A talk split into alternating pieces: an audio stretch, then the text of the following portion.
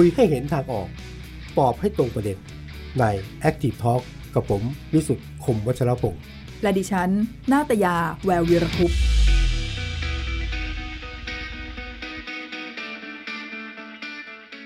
สวัสดีครับ สวัสดีครับ ขอต้อนรับเข้าสู่ Active Talk นะครับ เราพบกัน วันนี้วันศุกร์และ 5 มีนาคมค่ะวันนักข่าว และวันนี้เช่นเคยครับ เรานัดกันทุกสามทุ่มนะ แล้วก็แขกที่เราเชิญไว้ตั้งแต่สองอาทิตย์แล้วว่าห้ามหนีไปไหนนะอาจารย์ยุ้ยกุศลดีอยู่กับเราแล้วนะครับสวัสดีครับอาจารย์ยุ้ยครับสวัสดีค่ะส่วนซ้ายมือผมคุณนัตยาไม่ใช่ค่ะคุณนัตยาเปลี่ยนไปเปลี่ยนไปนะฮะนัตยาเปลี่ยนไปค่ะวันนี้มาทำหน้าที่นะค่ะฮะแต่คุณนัตยาแวววิรคุปต์คุณแววนะใช่คุณแนนค่ะคุณแนนค่ะบก ดีแอคทีฟใช่ค่ะก็ดูแลแพลตฟอร์ม Active ค่ะแนนอรุชิตาอุตมะโพคินนะคะ ก็สวัสดีคุณผู้ชมด้วย แล้วก็ครับสวัสดีพี่ยุ้ยสุรินีนะคะ แล้วก็พี่ไอ้ด้สวยวัสดีครับแอคทีฟแอคทีฟสมกับเป็นบกแอคทีฟใช่ค่ะฉลองวันนักข่าวค่ะเออห้ามีนาคมหลายคนใช่ลืมไปแล้วใช่นะครับว่าวันว่าวันนี้คือ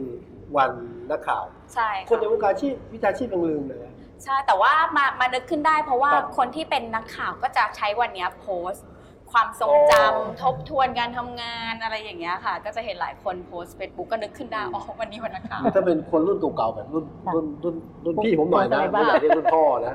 คนจะได้หยุดงานนะอ๋อเมื่อเมื่อก่อนมีหนังสือพิมพ์เป็นหลักไหมครับอ๋อก็วันที่ 5 มีนาคมเป็นวันเดียวที่แบบเขาประกาศหยุดคนหนังสือพิมพ์นะฮะหยุดค่ะหยุดพิมพ์ หยุดขายเอ่อก็เขาได้หยุดงานดีใจกันใหญ่อ๋อแล้วพอชช่วงหนึ่ง มีหนังสือพิมพ์ฉบับหนึ่งไม่บอกค่ะว่าเป็นฉบับไหนนะค่ะ เบี้ยวโอ้คือไม่ยอมหยุดคือเพื่อนเขาไม่มีหนังสือวางแผนนะเจ้านี้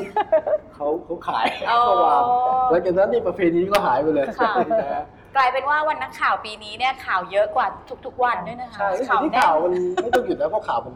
ข่าวมันล้นทะลักทุกช่องทางใช่ค่ะ นี่คือวันนี้ที่เราจะคุยกันนะเรื่องของอะไรใช่ไอไอโออ่าโอ้ใช่ค่ะ เวลาพี่แอฟพูดเรื่องครับ นักข่าวไม่ค่อยได้หยุดเนี่ย ครับ ล่าสุดเนี่ยเพิ่งเห็นกลุ่มอ่านักข่าวที่ทำงานบนแพลตฟอร์มออนไลน์เนี่ยจะครับบอกว่าตั้งแต่มันเน้นแพลตฟอร์มออนไลน์เนี่ยทำงาน 24 ชั่วโมง อืมวันหยุดคืออะไรอะไรอย่างเงี้ยแต่ว่าในขณะเดียวกันเนี่ยพอเวลาเราพูดเรื่องแพลตฟอร์มออนไลน์ ควบคู่มากับข่าวเวลาคลิกแชร์ กดไลค์อะไรอย่างเงี้ยมัน ก็จะมีข่าวอีกประเภทหนึ่งที่บางทีเนี่ยถ้าเราไม่ได้ดูดีๆเนี่ยแยกไม่ออกนะคะ ว่าอันนี้เป็นข่าวค่ะจริง ๆ หรือเป็นช่วงหนึ่งเขาใช้คำว่าอะไรคะ clickbait ไหมคะ clickbaitอข่าวจริงข่าวเท็จข่าวจริงปนเท็จมันมันยากด้วยใช่ไหมค่ะคะเพราะว่าโดยตัวแอปพลิเคชันที่เราใช้อะพวกค่ะโซเชียลมีเดียอย่างสมมติว่าอ่านทวิตเตอร์อย่างเงี้ยค่ะ เลื่อนเร็วๆ มันก็คือหนึ่งบรรทัดหนึ่งบรรทัดลงมาเหมือนกันหมดใช่อะมันบางทีถ้าถ้าเราไม่ตั้งสติเราก็ไม่รู้หรอก account เนี้ยเป็นใครเนาะใช่เออค่ะเพราะว่ามันก็จะปนเปกันแล้วก็ follow ทั้งสื่อมวลชนครับ follow เพื่อน follow คนธรรมดาอะไรต่างอืมๆมันก็คิดว่ามันก็ยากแยกยากเหมือนกันในตัวมันเองบางทีอะถ้าเราอ่านเร็วค่ะ แล้วก็คิดว่าจริง ๆ ประเด็นเรื่อง I.O. เนี่ยที่เราจะหยิบมาคุยกันวันนี้ เราตั้งหัวข้อกันว่าอะไรนะคะพี่แอ๊ะๆ I.O. กับสังคมไทยทำไมต้องมีปฏิบัติการนี้เออฟังดูเหมือนกับว่าค่ะจริง ๆ แล้วปฏิบัติการแบบนี้ก็ค่ะเป็นเรื่องปกติหรือเปล่าอะอันนี้ไม่รู้ต้องต้องเลยเลยเป็นพี่ยุ้ยสรินีมาเล่าให้เราฟังวันนี้ ค่ะใช่ไหมคะ เพราะว่าครับล่าสุดเนี่ยจริงๆมันเป็นความบังเอิญใช่ไหมคะ ครับที่เราเห็นทั้งเฟซบุ๊กบังเอิญหรือปลายปีที่แล้วก็มีทวิตเตอร์ครับ แล้วพี่ยุ้ยก็ไปฟ้องค่ะด้วย ศาลปกครองอันนี้เราที่ฟ้องศาลปกครองฟ้องศาลปกครองค่ะ ร่วมกับคุณยิ่งชีพกับคุณจอห์นวินชียูพกับคุณค่ะคุณจอห์นวิญญูค่ะหรือไปฟ้องเรื่องก็หยุดปฏิบัติการ I.O. ค่ะนะก็คือจริง ๆ แล้วสิ่งที่อยากเห็นก็คืออยากให้ศาลมีคำสั่งอะค่ะว่าอยากให้กองทัพบกหยุดคำสั่งนี้นะคะค่ะ ก็คิดว่าเอิ่มเพราะว่าลักษณะของ I.O. เนี่ย เรารู้สึกว่ามันเป็นการทำสงครามหรือมารบกับประชาชนอะครับเราเรารู้สึกเราไม่ได้เป็นศัตรูของประเทศหรืออะไรเงี้ยค่ะค่ะเรารู้สึกว่าเออมันมันไม่น่าจะเป็นการใช้เงินภาษีที่สมเหตุสมผลเนาะครับนั่นก็คือนั่นคือสิ่งที่อยากนี่ไปฟ้องศาลค่ะปกครองเพื่อหยุดศาปลฏิปกบัครติองการค่ะใช่ค่ะ ก็คือบอกว่าคำสั่งเนี้ยอยากจะให้หยุดคำสั่งนี้ครับค่ะก็คงอีกสักพักใหญ่กว่าจะเห็นความคืบคหรับน้าเอ๊ะค่ะวันก่อนทวิต เตอร์ใช่ไหมปิดไอเขา ใช่ค่ะ เมื่อเดือนตุลาปีตุลาปีที่ที่แล้แล้ววล็อตใหญ่เลยนะคะ900กว่าอ่ account 900กว่าแอคเคาท์อืมใช่ค่ะ แต่ว่าถ้าล่าสุดเลยเนี่ยล่าคืสุอด Facebook เฟซบุ๊กเมื่อวานสื่อไหมคะก่อนใช่ไหมวันที่สามอ่าค่ะวันที่เขออกสาม เป็นเรื่องของเป็นเรื่องของสามจังหวัดชายแดนใต้โดยเฉพาะค่ะร้อยกว่าบัญชี จะปฏิเสธว่าไม่มีคงไม่ได้นะค่ะ เออแต่ว่าผมไปจำช่วงอภิปรายไม่ไว้วางใจ อ๋อ อันนั้นข้อมูลออกมาเปิดแบบให้เห็นหลักฐานชัดๆไงนี่คะถือว่าเป็นการพูดครั้งแรกอย่างเป็นทางการในสภาปีครัที่บแล้วค่ะใช่นะฮะ ปีนี้ก็อภิปรายก็มามาอีกทีหนึ่งรอบหนึ่งแต่ว่าแต่ว่าทางกองทัพก็ชี้แจงเลยนะค่ะค่ะ ว่าว่าไม่ใช่ปฏิบัติการล้วงความลับหรือดิสเครดิตอะไรไม่มีอะก็เป็นปฏิบัติการนะภารกิจ ของกองทัพ คือคือเท่าที่เท่าที่ติดตามเนาะก็เหมือนครับกับว่ากองทัพกับอรมนก็จะชี้แจงอยู่ 3 แบบใหญ่ๆนะเอคะอที่จับชี้แจใจงความอันที่หนึ่งก็คือบอกว่าเป็น PR มีค่ะใน PR การทำประชาสัมพันธ์ให้ความรู้อ่าให้ข้อมูลประชาชนครับนะคะอันที่ 2 ก็คือบอกว่าเป็นเทรนนิ่งเป็นเรื่องของการอ๋อเหรอฝึกอบรมอ่ามีมีเพราะว่ามีอยู่อ๋อช่วงหนึ่งที่ไม่กี่เดือนที่แล้วที่ครับมีก็เหมือนเป็นโปรแกรมเมอร์มั้งคะรู้สึกในค่ะทวิตเตอร์เขาก็ไปเจอเอกสารเป็นเอกสารหลุดนะคะเรื่องครับของ เอ่อเอกสารการอบรมให้ใช้โปรแกรมอันหนึ่งก็คือเป็นโปรแกรมที่ช่วยในการทำ I.O. ผ่านทวิตเตอร์ค่ะประมาณนี้นะคะก็มีการบอกว่าเออโอเคอันนี้มันเป็นการ training อืมก็คือเหมือนกับว่าทหารเนี่ยต้องต้องต้องมา training เรื่อง I.O. กันอ่าเป็นปกติแต่ไม่ได้ใช้ปฏิบัติการนี้จริง ๆ กับประชาชนอะไรลักษณะครับนั้นนะคะแบบที่ 3 ก็คือบอกว่าล่าสุดเห็นที่กอ.รมน.พูดเนี่ยก็คือแถลงว่าเอออันนี้ก็น่าสนใจดีก็บอกว่าเป็นบัญชีส่วนบุคคลอ่าร้อยกว่าอันที่เฟโอ้ซบุ๊กไม่เกี่ยวอ๋อออ่ากองทัพไม่เกี่ยวเป็นบัญชีส่วนบุคคลอ่าดูซิว่าเนี่ยตัว Facebook ของกรมนบัญชีเขายังอยู่ค่ะอ๋อคือไอ้อ่าไอ้อะไรแล้วประมาณนี้ทำเป็นนามขององค์กรไอ้ตัวบุคคลนะ อะไรประมาณนี้เอ่อเหมือนเหมือนเขาแยกแอคเคาท์ว่าอะไรที่มันเป็นทางการเนี่ยเขาก็จะยอมรับว่ามีการใช้งบประมาณในส่วนนี้จริงๆอะไรประมาณนั้นค่ะ อันนี้เป็นคำชี้แจง เป็นคนที่แจ้งหรือค่ะเป็นคำแก้ตัว อันนี้เรื่องก็ไม่แน่ใจว่าจะว่ายังไงแต่ว่านี่เรื่องเรื่องล่าสุดเลยเรื่องเฟซอ้าวบุ๊กเหรอ ค่ะ ทีนี้ต้องดูว่าเอ่ออย่างกอรมนเนี่ยออกมาพูดเรื่องเนี้ยค่ะ ค่ะนอกจากสื่อสารกับสังคมคือหมายถึงว่าคนในในประเทศแล้วเนี่ยจะมีการแบบฟีโต้อะไรกลับไปที่ Facebook อีกไหมคะ ก็จริง ๆ แล้วก็อันนี้ก็เป็นส่วนหนึ่งที่เราก็ยื่นจดหมายไปที่ Facebook ด้วยนะคะอ๋อเพราะว่าไปด้วยเหรออ่าเราก็ยื่นด้วยบอกว่าขอให้สอบสวนกรณี I.O. ที่ทำกับประชาชนนะคะทำกัครับบเราค่ะก็อันนี้ก็คงเป็นเคสที่แตกต่างจากของสามจังหวัดชายแดนภาคใต้ค่ะที่ที่ยื่นไปกับเฟซบุ๊กนี่เป็นประเด็นอะไรบ้างก็พอก็บอกได้ก็ไหมคือประเด็นก็เรื่องนี้เลยค่ะว่าว่าเราก็บอกว่าเราเราเชื่อว่าเราเป็นเป้าของครับการทำเอ่อ information operation อืมแล้วเนื่องจากว่าปฏิบัติการแบบเนี้ยมันผิดนโยบายมันขัดนโยบาย Facebook นะคะเพราะว่ามันถือเป็นการใช้เขาเรียกว่าอะไรเป็นการบิดเบือนแพลตฟอร์มอะค่ะเป็นการใช้เอ่อบัญชีปลอมมาสร้างตัวตนสร้างบทสนทนาที่มันไม่จริงอะไรอย่างเงี้ยค่ะอืมเราเราก็ขอให้สอบสวนเคสในประเทศไทยนะคะก็ก็เป็นก็เรื่องก็ประมาณนี้แต่ว่าก็คงเป็นเรื่องที่ต่างหากจาก 3 จังหวัดเพราะอันนั้นเขาบอกอันนั้นเขาสอบสวนเองค่ะครับซึ่งซึ่งก็เข้าใจว่าปกติก็ใช้เวลาพอสมควรอืมกว่าเขาจะเหมือนกับมองเห็นความเชื่อมโยงเป็นเครือข่าย เพราะว่าเขาใช้ทั้ง AI มันก็จะหมายว่าระบบอัตโนมัติ มีเรื่องของการใช้คนอะไรเงี้ยก็เชื่อมโยงหลายหลายช่องทางค่ะมันมันเลวร้ายดีไงผมไม่รู้เออคือจริคืงอๆก็ฟังคือต้องบอกว่าตั้งแต่ก็โอเคนะมันเลวร้ายยังไงล่ะอ่าโอเคก็คืออันนี้อันนี้ต้องบอกว่าเดี๋ยวก็ไม่ใช่เป็นผู้เชี่ยวชาญอะไรเนาะแต่ว่าเออเนื่องจากว่ารู้สึกว่าโดนหรือได้คุยกับประมาณนี้นะคะไอโอก็พยายามหาข้อมูลมาตลอดเนาะหลายปี ซึ่งก็จริงๆต้องบอกว่าจากที่ได้อ่านบทความของอาจารย์สุรชาติบำรุงสุขอย่างเงี้ยอ๋อท่านก็เป็นผู้เชี่ยวชาญครับเนาะครับแล้วก็ได้อ่านตำราของกองทัพนะคะเกี่ยวกับเรื่องนี้ที่ที่ค้นได้บนอินเทอร์เน็ตคือก็คือก็เข้าใจจริงๆต้องบอกว่าตัวไอ้ปฏิบัติการเนี้ยเป็นค่ะเรื่องปกติในภาวะอ่าที่ประเทศเนี่ยทำสงครามหรือมีศัตรูข้างนอกค่ะครับนะคะคิดว่าส่วนตัวก็คิดว่าเออมันก็เข้าใจได้ คือมันครับเป็นส่วนหนึ่งของ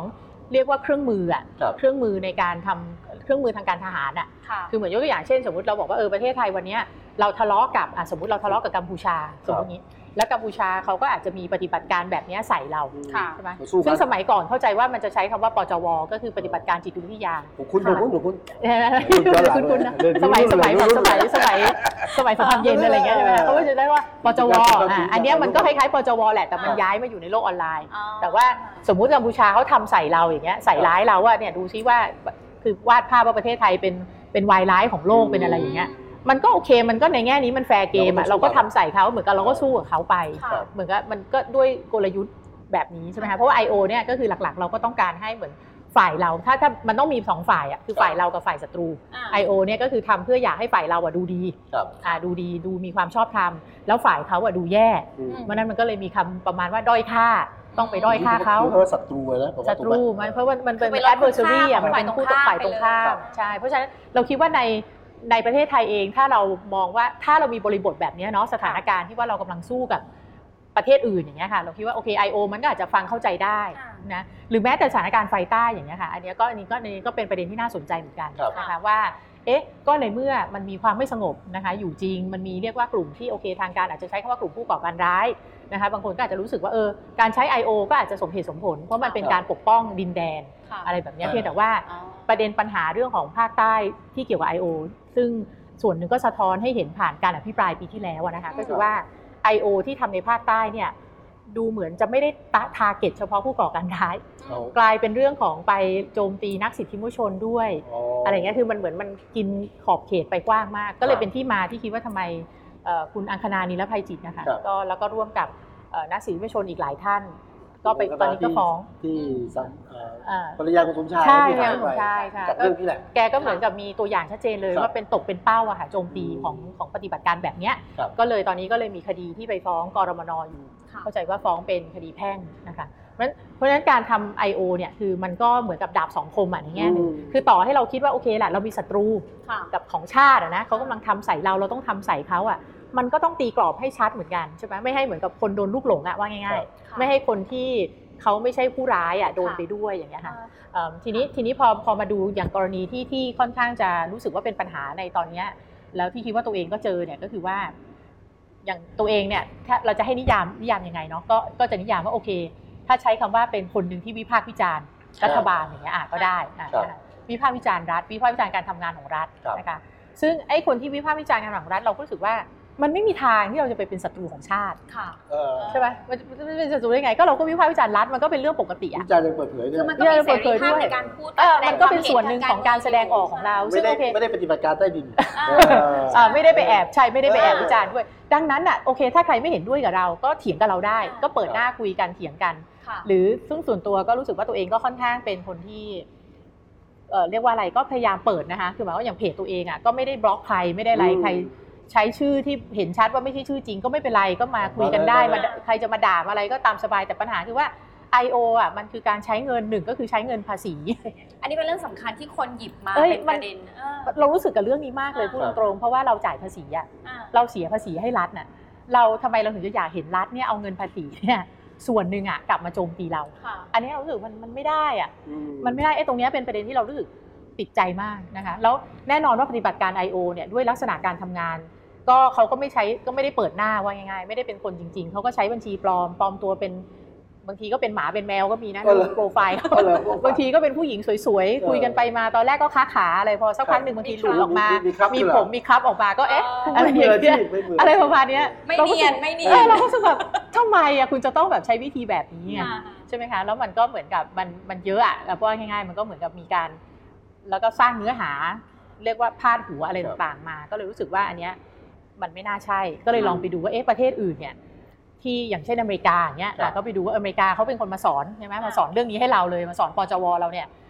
เขาทำแบบนี้ได้ไหมกับประชาชนเขาอืมก็ปรากฏว่าเขาก็ห้ามชัดเจนในกฎหมายนะคะ ก็บอกเลยว่าห้ามห้ามทำปฏิบัติการจิตวิทยากับพลเมืองอเมริกาอืมไม่ว่าพลเมืองอเมริกาจะอยู่ในประเทศหรือนอกประเทศอเมริกาอ๋อเหรออ่าคุณห้ามต้องทำอาณาจักรด้วยเหรอห้ามทำห้ามห้ามครับทำกับคนของเขานอกประเทศเขาด้วยครับแล้วก็ไม่ว่าจะในสถานการณ์อะไรก็ตามก็ห้ามทำ แล้วจริง ๆ บางปีเนี่ยก็น่าสนใจบางปีเขามีการออกกฎหมายที่เหมือนกับกฎหมายงบประมาณนะคะกำหนดด้วยซ้ำว่างบกลาโหมทั้งหมดเนี่ยห้ามเอามาใช้กับการเขาใช้คำว่า influence public opinion อืมห้ามเอางบงบกลาโหมมาใช้กับการส่งอิทธิพลต่อความคิดเห็นประชาชน ซึ่งมันก็จะค่อนข้างกว้างเลยเนาะเราก็อาจจะตีความว่าเป็น PR อะไรก็ก็ใช้ให้บอกเขาระวังเรื่องนี้มากอะค่ะคล้ายๆกับว่าก็มันเป็นการประกาศว่าเอ้ยคนของเขาว่าประชาชนเนี่ยมันไม่มีทางเป็นเป้าของ I.O. ได้ครับมันจะต้องเป็นประเทศอื่น ซึ่งก็แน่นอนอเมริกาเขาก็ทะเลาะกับทะเลาะกับคนหลายประเทศอยู่อะไรผเงี้ยมก็งงระหว่างทั้งมีพวกโปรแกนด้าอ่ากับไอโอมันเหมือนกันไหมมันก็เพราะประกันด้าเนี่ยมันเหมือนเป็นเรื่องของชุดโฆษณาชวนเชื่อชุดอะไรนะเงี้ยซึ่งซึ่งอันเนี้ยต้องคิดต้องบอกว่ามันก็คือส่วนสำคัญเลยของ I.O. ค่ะใช่ไหมคะคือคือเท่าที่เข้าใจคือตอนนี้เราก็มีเรียกว่าข้อมูลต่างๆ ที่เราเริ่มมาต่อภาพเนาะครับเกี่ยวกับเอ่ออะไรที่เราจะเรียกว่า I.O. ในประเทศใช่ไหมคะไม่ว่าจะเป็นเรื่องของ Twitter รายงาน Twitter รายงาน Facebook อืมเรื่องของการอภิปรายสองครั้งที่ผ่านมาค่ะเรื่องของเอกสารหลุดในที่ปล่อยมาทางอินเทอร์เน็ตครับอะไรต่างๆเนี่ยมันก็พอจะเห็นภาพว่าเราก็ทำเขาเรียกว่าสายดำกับสายขาวอะอืมค่ะคือสายขาวก็คือประมาณว่าโพสต์เชียร์อันนี้คือสายเชียร์เอาเชียร์ไปเลยขาเชียร์ก็เชียร์ไปเลยจะอวยอ่าฮะรัฐบาลอวยใครก็เอออวยไปอเลยวยอวยอวยอวยหน้าที่แค่นี้ค่ะส่วนสายดำเนี่ยก็เนี่ยหน้าที่ด้อยค่าไม่ได้ค่ะอ๋อหน้าที่โจมตี เป้าหมายอะไรแต่ว่าอันที่เป็นปัญหานี่ทั้งสองแบบไหมคะหรือว่าเฉพาะแบบเป็นปัญหาทั้งสองแบบค่ะอ๋อคิดว่าเป็นปัญหาทั้งสองแบบเพราะว่าอวยเนี่ยมันก็คือเป็นการอวยแบบมันก็อาจปจะลอเวมออะร์เกินจริงคือปลอมคือมันเป็นการปั่นนั่นแหละถูกไหมอ่าคือเหมือนว่าอวยแบบไม่มีข้อเท็จจริงนี่เหรอไม่ไม่ไม่ต้องบอกว่าบางครั้งเขาก็มีข้อเท็จจริงเออแต่ว่าเพียงแต่ว่าเขาไม่ได้เป็นคนจริง ๆ อวยอะอ๋อมันเหมือนแบบคล้าย ๆ กับเออคือทำให้เหมือนราวกับว่ามีประชาชนจำนวนมากอวยทั้งทั้งๆที่คนเหล่าเนี้ยเออไม่น่าใช่ประชาชนอ่าอ่าอย่างเงี้ยแล้วมันเสียหายตรงไหนเอออ่าจริง ๆ ก็คือถ้าสายถ้าถ้าถ้าขาเชียร์ลูกพี่เราจะเชียร์หัวหน้าอ่าเชียร์รายการเราอันนี้ก็ฟังดูดีใช่ไหมเออก็ทำไปสีใช่ไหมเออคืออันนี้จริง ๆ แล้วคิดว่ามุมหนึ่งที่ที่น่าสนใจคืออาจจะเป็นมุมของพวกบริษัทโซเชียลมีเดียนะคะอืมอย่าง Twitter ก็เป็น Facebook ธุรเนี่ยกิจเหมือนเอกัอนคือถ้าเราดูว่าเอ๊ะทำไมเขาถึงได้เดือดร้อนกับพวกนี้ทำไมเขาถึงได้มาปิดเอ่อเครือข่าย I.O. ไม่ใช่ไทยประเทศเดียวเนาะที่ค่ะอื่นเขาก็ไล่ปิดดัง ๆ ก็จะมีจีนอิหร่านรัสเซียเนี่ยโดนประจำเนี่ยอืม เขาก็ให้เหตุผลว่าทั้งหมดเนี่ยมันมีคำว่า platform manipulation ค่ะนะคะก็คือเขาบอกว่าโซเชียลมีเดียเนี่ยมันสร้างขึ้นมาเพื่อให้คนมาคุยกันอืมคนตัวเป็นๆน่ะมาแลกเปลี่ยนกันครับซึ่งก็โอเคแน่นอนก็คิดไม่เหมือนกันหรอก แต่ว่าก็อยากให้คนได้มาแชร์ได้มาคุย ดังนั้นเนี่ยเขาบอกว่า ถ้าคุณมีการกระทำที่แบบเป็นเครือข่ายเป็นระบบที่จะบิดเบือนให้คนเข้าใจผิดคือเขาบอกว่า disguise อะคือปลอมไม่ให้คนไม่ให้คุณรู้ ไม่ให้คนรู้ว่าคุณคือใครค่ะอะสมมติยกตัวอย่างเช่น เป็นกองทัพเนี่ย ถ้ากองทัพจะสื่อสารตรงไปตรงมา ก็ทำได้ใช่ไหมก็ไปเปิดเพจกองทัพใช่ไหมคะเป็นอ่า official ครับซึ่งกองทัพก็มีเขาก็มีเพจ official แล้วก็ให้ข้อมูลทำ PR อะไรไปค่ะแต่ถ้าเกิดว่าคุณเขาบอกว่าถ้าคุณมีเจตนาที่ปกปิดตัวตนน่ะแทนที่คุณจะปฏิเสธเอ่อแทนที่คุณจะประกาศว่าคุณเป็นเพจของกองทัพคุณไม่บอกนะว่าเป็นเพจค่ะกองทัพคุณบอกว่าคุณเป็นเพจข่าวอย่างเงี้ยสมมติ แล้วคุณก็มีการใช้บัญชีที่ไม่ใช่คนจริงๆอะเป็นบัญชีปลอมๆที่เอามากระจายเนื้อหาปลอมๆ เพื่อให้ดูเหมือนมีส่วนสนทนาปลอมๆเนี่ย อันเนี้ยเขาบอกมันบิดเบือนแพลตฟอร์มอ๋อมันบิด ซึ่งต้องบอกว่าเนื้อหาบิดเบือนแพลตฟอร์มก็ไม่จำเป็นต้องมีแต่ I.O. ใช่ไหมคะ มันจะเป็นอย่างอื่นก็ได้ใช่ถูกไหมใช่อย่างเช่นแบบสมมติว่าเป็นอ่าสมมติว่าเป็นเอเจนซี่ทำงานให้เออแบรนด์อย่างเงี้ยครับก็อาจจะแบบทำงานแบบเทาๆหน่อย เฮ้ยอืมอยากทำให้แบรนด์มันดูดังอะอืมกว่าความเป็นจริงก็แบบอะไหนลองดูที่มีวิธีการปั่นแท็กอ่าใช่ไหมภาษาวัยรุ่นใช่ใช่อ่าทำยังไงให้แบบปั่นแท็กว่าให้ฉันใช้product ยี่ห้อนี้แล้วมันเจ๋ง มันเจ๋งก็ให้คนค่ะคุยกันเยอะๆ ทั้งๆที่เหมือนกับไอ้คนที่คุยกันอยู่มันอาจจะไม่ใช่คนจริง ๆ ก็ได้ แต่เราจ้างให้เขาปั่นแท็กค่ะอย่างเงี้ยอันเนี้ยก็หรืออันนี้ก็ผิดนโยบายเหมือนกันอ๋อเพียงแต่ว่าถ้าเป็นโดยรัฐนะคะการการทำเรื่องพวกเนี้ยปลอมๆ โดยรัฐเนี่ยโซเชียลมีเดียเขาจะรู้สึกว่าซีเรียสกว่า เพราะว่าเขาบอกว่าพอคุณเป็นรัฐมันก็แปลว่าคุณมีอำนาจค่ะใช่ไหมคุณมีอำนาจทางการเมือง คุณมีอำนาจในแง่ของกฎหมาย แล้วก็มันก็เป็นการบิดเบือน เขาใช้คำว่ามันเป็นการบิดเบือนเอ่อบทสนทนาของพลเมืองค่ะ ซึ่งอันเนี้ยมันคือเป้าหมายใหญ่ของโซเชียลมีเดียไงคือให้คนมีบทจุดสนทจุดนาต่างอันหนึงใช่ไหมครับที่ผมจับได้คือว่าคือถ้าเป็นบริษัทหรือเป็นเอเจนซี่หรือเป็นภาคการเมืองก็ได้คู่แข่งก็ก็ปล่อยข่าวนะทำลายคู่แข่งอะไรก็ไม่เป็นไรปล่อยข่าวแต่ไม่ใช่เงินเขาเองไงเออแต่แต่พอย่างอน้อยไม่ใช่เงินภาษีใช่ไหมนี่เงินเราก็อันนี้ก็น่าเป็นจริงๆนะที่คุณวิสุทธ์พูดก็เป็นประเด็นที่น่าสนใจนะคะ เพราะว่าเอ่อตอนนี้ก็มีหลายคนการหน้าว่าประมาณว่านี่ก็ I.O. เหมือนกันเออประมาณว่าคือคือคือบางคนที่เขาเหมือนกับยัง ไม่ไม่ไม่รู้สึกเดือดร้อนเอาง่ายๆเนี่ยบางคนเขาบอกว่าอ้าวก็ไม่เห็นเป็นไรนี่อืมก็ทุกทุกฝ่ายก็มี I.O. ทั้งนั้นเหมือนกันอะไรประมาณเนี้ยนะคะซึ่งอันเนี้ยคิดว่าเป็นประเด็นที่น่าสนใจค่ะนะจะบอกว่าเออหนึ่งเนี่ยถ้าเกิดว่าฝ่ายอื่นที่ไม่ใช่รัฐอืมทำปฏิบัติการบางอย่างที่เป็น I.O. เลยครับคือว่ามีการจ้างคนมาสร้างเนื้อหาปล่อยข่าวโจมตีเฟกนิวอย่างเป็นระบบเนี่ยค่ะมันแน่นอนมันผิดนโยบายของโซเชียลมีเดียเออออย่างที่บอกนะคะค่ะมันก็ควรจะมีคนร้องเรียนได้ใช้ตังค์นะคะเองอ่าให้เขาตรวจสอบถูกไหมอ่า ใช่ อันนี้ใช้ตังค์ของเขาเองผมถูกใกถูล้กๆนะผมใกล้ๆเนี่ยเลือกตั้งซ่อมที่นครศรีธรรมราชอ่าผมบอกปรากฏการณ์นะอ่าผมว่านี่มีการ IOV นะแต่ละพักใช่ไหมนะคะศาสตร์เป็นใหญ่ศาสตร์กันต่างๆศาสตร์ตีกันมีศาสตร์ตีกันค่ะคือยุ้ยเชื่อว่าการการทำเรียกว่าการผลิตเรียกว่าอะไรดี การผลิตเนื้อหาหรือการทำโฆษณาชวนเชื่อเอ่อมันมีกันหมดแหละ แล้วค่ะเฟกนิวส์มันมีกันหลายฝ่าย อันนี้ก็ต้องอ่ายยอมรับเนาะเฟกค่ะนิวเพราะว่าบางทีแล้วเฟกนิวบางทีมันก็ตั้งใจมั่งไม่ตั้งใจมั่งใช่ไหมบางทีอ่าเราก็บางทีเราก็ไม่รู้อะไรเงี้ยค่ะเพียงแต่ว่า ลักษณะของ I.O. ที่โดยรัฐที่คิดว่ามันอันตรายก็คือว่าหนึ่งแน่นอนใช้เงินภาษีเรา เออ มันอยู่ในระบบงบประมาณ ครับ การใช้ระบบงบประมาณก็แปลว่า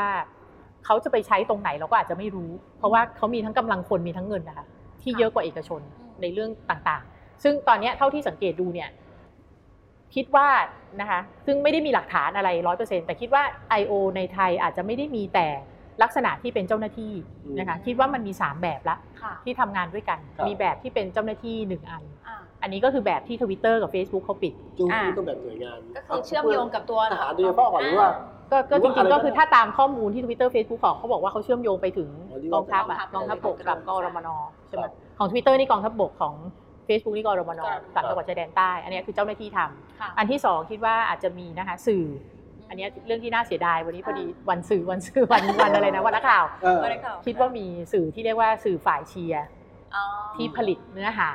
ที่มันอ่าฮะเนื้อหาโจมตีเนื้อหาด้อยค่าเนื้อหาไม่ถูกต้องอะเนื้อหาค่ะบิดเบือนอืมเฟกนิวส์แล้วก็ให้ I.O. ไปปล่อยแปลว่าอะไรผมว่าสื่อเอาว่ารับจ้างผลิต หรือรับงานคือเหมือนกับว่าผลิตแล้วก็ปล่อยซ้ำคอนเทนต์นั้น ผลิตหรือผลิตอ่าตัวต้นตอคอนเทนต์นั้นเลยอ่าให้ I.O. ไปส่งต่อให้เอาไปสั่งค่ะมันไม่ได้สินค้าชิ้นหนึ่งนะอ่านี่คือข่าว เป็นเป็นเป็นระบบแล้วคิดว่ามีการ I.O. ทำงานเป็นระบบเอาไปปั่นต่อ ใช่ต่อซึ่งทีเนี้ยประเด็นคือว่าโอ้โหสื่อเนี่ยเราก็ไม่รู้เนาะว่าเออสื่อเนี่ยเขาบอกว่าเขารับจ้างมาตรงๆเลยทำแบบนี้ หรือเขาอาจจะอย่างตัวเองก็จะมีคำหนึ่งที่ใช้ว่า I.O. จิตอาสาอ๋อ คือแบบอะคืออาสาทำเองไงด้วยความสมัครใจอ่าอ่าเพราะว่าอยากเชียร์รัฐบาลอยากจะแบบต่อสู้กับใครก็ไล่ที่เขามองว่าเป็นฝ่ายตรงข้ามค่ะ ก็เป็นไปได้ใช่ไหมคะแต่แต่ว่าโอเคเราคิดว่ามันมีสื่อเกี่ยวข้อง อันนี้เขาเรียกสื่อเสียมอ่าสื่อเสียมแต่แต่ว่าจริกี่งยๆข้ถ้าองถ้าเราพูดเรื่อง I.O. สื่อเอ่ออาสาแบบที่อ่ายุ้ยว่าเนี่ยอ่าจริงๆมันก็มีกฎหมายอะไรคอยจัดการได้อยู่ถ้ามันถูกเอามาใช้ไหมคะหมายพรบคอมหรืออะไรที่แบบ คือ เออเดี๋ยวนี้จะยาวนะคะแต่ว่าคืออันนี้พอดีพอดีอันนี้ในฐานะที่ตัวเองอะก็ไม่เห็นด้วยต้องบอกว่าไม่เห็นด้วยกับพรบคอมครับคือคือรู้สึกว่า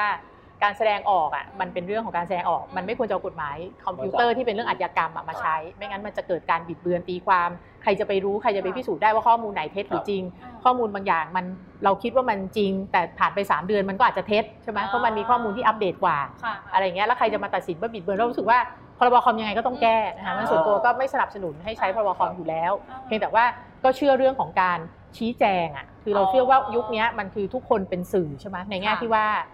เรามีกระบอกเสียงของเราเองเพราะฉะนั้นยกตัวอย่างเช่นสมมติกองทัพเนี่ยอาจจะโอเค มีคนปล่อยข่าวปลอมใช่ไหมคะที่ใส่ร้ายกองทัพในเรื่องที่ไม่เป็นความจริง กองทัพทำอะไร กองทัพก็ชี้แจงได้ใช่ไหมคะกองทัพก็มีเพจมีช่องมีสื่อในมือตัวเองที่สามารถชี้แจงข้อเท็จจริง ซึ่งทุกคนน่ะก็ทำแบบนี้ได้หมดอย่างตัวเองเวลาโดน เราบางทีเราก็มีคนที่มาใส่ร้ายอะค่ะ เราก็รู้สึกว่าเอ้ยเราไม่ได้เป็นอย่างนั้น เราก็ชี้แจงไปเราก็โพสต์บอกว่าเอ้ยอันเนี้ยคุณอาจจะเข้าใจผิดค่ะนะคะว่าเราก็เชื่อในเรื่องแบบนี้ค่ะว่าว่ามันควรจะเป็นเกราะป้องกันที่ดีกว่าการเอากฎหมายมาจับ หรือว่าเอามามันก็จะสุ่มเสี่ยงเดี๋ยวก็คุกคามเดี๋ยวก็อะไรอย่างเงี้ยนะแต่ว่ามันโอเคมันมีสื่อเนาะที่เราเรารู้สึกว่ามันมีการประสานงานกันนะคะอ่าแล้วก็ประเภทที่สามที่คิดว่าค่อนข้างใหม่ครับก็คือการน่าจะมีการใช้เอเจนซี่ วันนี้เป็นการเอเจนซี่เลยเหรอหมายถึงว่าเป็นเอเจนซี่ที่เอรับเจนซี่ที่รับงานแบบโดยเฉรับพะงานมาทำค่ะอ๋อคือคือคือเราจะคุ้นเคยกับการเรียกว่าอะไรการที่คือต้องบอกว่ารัฐบาลถ้าใช้เงินจ้างเอเจนซี่ทำ PR เป็นเรื่องครับปกติถูกไหมคะใช่อ่าใช่เพราะว่าเขาโอเคก็จ้างมืออาชีพมาทำแต่ว่าหลังๆเนี่ยเหมือนกับว่าอาจจะมีการจ้างเอเจนซี่ไม่ให้มาทำ PR แล้วแต่มาสร้างเพจอะไรสักอย่างหนึ่งค่ะที่ไม่ประกาศว่าเนี่ยคือรับเงินรัฐบาลมา เป็นเพจที่เหมือนกับให้ดูเนียนๆเป็นคนทั่วไป หรือเป็นใครก็แล้วแต่เป็นบล็อกเกอร์ธรรมดาคนหนึ่งแต่ผลิตเนื้อหาที่เป็นเป็นเรื่องเดียวกับ I.O. หรือว่า I.O. ค่ะเอาไปใช้เรารู้สึกว่ามันน่าจะมีตรงเนี้ยมากขึ้น อันนี้ในในความที่สังเกตนะ เราคิดว่ามันน่าจะมีประมาณในนี้บ้านเราเยอะไหมเดี๋ยวนี้คิดว่ามันเยอะขึ้นแนวเอเอเจเจนนซี่ซี่นี่ใช่ใช่ซึ่งซึ่งแน่นอนเราก็ได้แต่คิดใช่ไหมคะ เพราะว่าเราไม่เห็นหลังบ้าน เราไม่เห็นความเชื่อมโยงแบบระดับของทางเทคนิค เรื่องของการเอ่ออย่างเช่นการซื้อโฆษณาหรือการ trace IP อะไรอย่างเงี้ยเราก็เลยต้อง วันเนี้ยต้องบอกว่าเป็นเรื่องที่ตัวบริษัทโซเชียลมีเดียเท่านั้นที่เขาจะไปดูได้นะคะแต่ว่ามันก็คงต้องใช้เวลาในการดูค่ะอีกอันหนึ่งวิธีหนึ่งที่เราจะดูได้ก็คือว่าเรื่องของระบบงบประมาณในสภาอืมนะคะอันนี้เนี่ยจริงๆแล้วเอิ่มต้องเรียนว่าเรื่องของความโปร่งใสและการในเรื่องของการใช้งบประชาสัมพันธ์ของภาครัฐเนี่ยอันนี้จริงๆก็เข้าใจว่าสื่อมวลชนเองก็ก็รู้สึกไม่ค่อยดีกับเรื่องนี้มาตลอดค่ะคือหมายว่ามันไม่มีความโปร่งใสอะที่ผ่านมาเนี่ยซึ่งอันนี้ต้องบอกว่าไม่ใช่รัฐบาลนี้นะรัฐบาลก่อนๆก็มีปัญหานี้ก็คือว่า งบประมาณที่ควรจะใช้ในการประชาสัมพันธ์แบบตรงไปตรงมาเนี่ยกลับเอาไปให้สื่อบางทีก็ให้แบบแอบให้หรืออะไรก็แล้วแต่เพื่อให้สื่อมาเชียร์ตัวเองอืมใช่ไหมคะหรือว่ามีส่งอิทธิพลต่อสื่อค่ะเพราะฉะนั้นใช่ไหมเขาเรื่องแอบนะอะเขาเลิกแอบแล้วโอเคพี่รู้สึกว่าเออตอนนี้มันสมัยเดิมอ๋อโอเคโอเคไม่ไม่แต่ประเด็นคือว่าเราเนี่ยอันเนี้ยก็ต้องบอกว่าในฐานะคนที่ก็คือโอเคพยายามจะหาตัวเลขของสิ่งเหล่านี้ครับค่ะก็ก็ไปดูพวกของตัวเลขงบประมาณใช่ไหมคะว่าเอ๊ะแต่ละหน่วยเขาก็จะบอกว่างบประมาณเรื่องของโฆษณาเรื่องของประชาสัมพันธ์ แต่มันมันไม่ละเอียดอะเราก็รู้แค่อย่างมากก็วงเงินกลมค่ะๆเราไม่รู้หรอกว่าเขาใช้เงินเนี้ยส่วนหนึ่งเขาเอาไปจ้างคนให้ไปเปิดเพจค่ะชื่อนี้ใน Facebook หรือเขาจ้างคนทำเว็บไซต์ โดยที่ไม่บอกว่าเป็นตัวเขาหรืออะไรอย่างเงี้ยเพราะฉะนั้นตรงเนี้ยมันมันเลยมันเรารู้สึกว่าไอ้เรื่องเนี้ยมันควรจะโปร่งใสแหละเพราะเราทำไมทำไมรัฐจะไม่อยากบอกล่ะอืมถ้าเขาถ้าเขาโปร่งคือคือถ้าไม่มีอะไรจะปิดบังอะนะเขาก็ควรต้องบอกบอกประชาชนได้ค่ะว่าเงินซื้อสื่อเขาซื้อจากใครทำอะไร อย่างเงี้ยค่ะที่แชร์แชร์ส่วนตัวได้ไหมอะเชิญค่ะน่าจะประสบการณ์ไปเยอะแกะรหัสจากงบประชาสัมพันธ์ก็ยังไม่ได้ทีเดียว ใช่นี่ก็เคยพยาคืยาอมไม่ทำไม่ได้แปลว่ายากมาก คือไม่ได้แปลมันไม่อได้ยู่แปตลรงไหว่านงบบ้างก็ไม่รู้ประเภทเนี้ยไปอยู่ที่ประชาสัมพันธ์ไม่ใช่นะถูกก็จะอยู่ในงบกิจกรรม อยู่ในงบงบปลูกงบโครงการงบโครนั่นงเอการงใช่มันไม่ได้ชื่องบสื่อถูกมันก็ไปอยู่ที่อื่นนะอยู่ทุกแต่ไอ้นี่มันเยอะใช่ใช่พอมันกระจายเสร็จมันมองไม่เห็นมองไม่เห็นยากมากที่จะใช่ตามค่ะใช่อาจารย์อาจารย์เดือนเด่นนะคะนิคมบริรักษ์ท่านอ่าที่ท่านเสียไปแล้วครัเนาะบที่ทีไอจากจ TDI ริงๆจริงๆท่านก็จริง ๆ ก็เป็นคนหนึ่งที่พยายามผลักดันเรื่องนี้นะคะครับก็พยายามจะผลักดันก็เรียกว่าตัวเอ่อเหมือนกับ มีมีงานวิจัยเรื่องนี้เลยอะเรื่องของการใช้งบประชาสัมพันธ์รัฐ อยากจะให้มีกฎหมายที่ผลักดันให้โปร่งใสมากขึ้นอะไรเงี้ยเราก็เห็นว่าเออเรื่องเนี้ยมันก็คงต้องทำกันต่อไปแหละ แต่ว่าระหว่างนั้นก็คงต้องเอ่อในสภาเนี่ยก็คงต้องฝากว่าเออก็ต้องมีการตรวจงบประมาณที่มันมีตั้งการตั้งคำถามอะอืมเรื่องพวกเนี้ยแหละว่าเอ้ยสื่อจริงๆงบสื่อมันไปอยู่ตรงไหนบ้างคุณเอาไปใช้ทำอะไรค่ะอะไรอย่างเงี้ยเหมือนเหมือนเรื่องหนึ่งที่อาจารย์เดินเด่นแกเคยเสนอก็ค่ะคือว่าเป็นเรื่องการแก้ตัว กฎหมายพรบข้อมูลข่าวสารเลยใช่ใช่เพื่อที่ให้ไอ้ค่ะเรื่องแบบนี้แหละมันค่ะถูกเอาค่ะขึ้นมาค่ะพิจารณาหรือตรวจสอบตอนนี้ก็มีนะคะพอดีพอดีไปอยู่ในอนุกรรมาธิการการมีครับส่วนร่วมที่สภา ซึ่งก็ก็ในอนุเนี่ยก็แก้ตัวพรบคือจริง ๆ ก็จะมีกฎหมายฉบับใหม่เลยอะค่ะก็จะใช้ชื่อว่าพรบข้อมูลสาธารณะก็จะใช้ตั้งเจตนาก็คือมาใช้แทนข้อมูลข่าวสาร ซึ่งซึ่งเอิ่มถ้าผลักดันได้สำเร็จเนี่ยก็อาจจะช่วยเรื่องที่เราคุยกันได้ค่ะมากขึ้นก็คืองบค่ะประมาณต้องโปร่งใสขึ้นอ่าค่ะแต่คิดว่าเรื่องสื่อมันเป็นเรื่องสำคัญ แล้วก็คิดว่า ประชาชนอะควรจะได้รู้รายละเอียดจริง ๆ เวลาเวลารัฐใช้สื่อ ค่ะกำลังกำลังมองเข้าใจเห็นโอกาสที่สมมติว่าถ้าผลักดันกันสำเร็จเนี่ยหนึ่งเรื่องที่พูดกันบ่อยในช่วงหลังคือเรื่อง Open Data อะไรอย่างเงี้ค่ะยค่ะ สื่อก็จะไปใช้ประโยชน์จากเรื่องพวกนี้มาตรวจสอบรัฐหรือองค์กรใช่ต่างๆ ใช่ใช่ใช่แล้วเรารู้สึกว่าจริงๆแล้วความโปร่งใสของรัฐนะคะ มันก็จริง ๆแล้วเนี่ยถ้ามองไปอีกนิดนึงมันน่าจะช่วยสื่อด้วยค่ะ ใช่ไหมคะเพราะว่าสื่อที่เขาเป็นเรียกว่าสื่อน้ำดีอะค่ะสื่อที่พยายามจะทำงานข่าวแบบตรงไปตรงมานะคะก็ ก็น่าจะได้มีโอกาสอะที่เหมือนกับเออประชาชนก็มองก็เออเนี่ยเป็นสื่อน้ำดีนะคือเขาพยายามทำงานข่าวจริง ๆเขาไม่ได้มีการพยายามรับอะไรมาแบบแปลกๆจากหลาย ๆ แหล่งค่ะก็คือมันก็สะท้อนเรื่องความเป็นอิสระของสื่ออืมมันน่าจะช่วยทำให้เขากล้ามากขึ้น อันนี้เราเดานะค่ะที่จะทำงานในทางที่รักษาประโยชน์อืมสาธารณะในทำงานในลักษณะที่แบบกล้าตั้งคำถามอะไรอย่างเงี้ยค่ะเรารู้สึกว่าค่ะเออ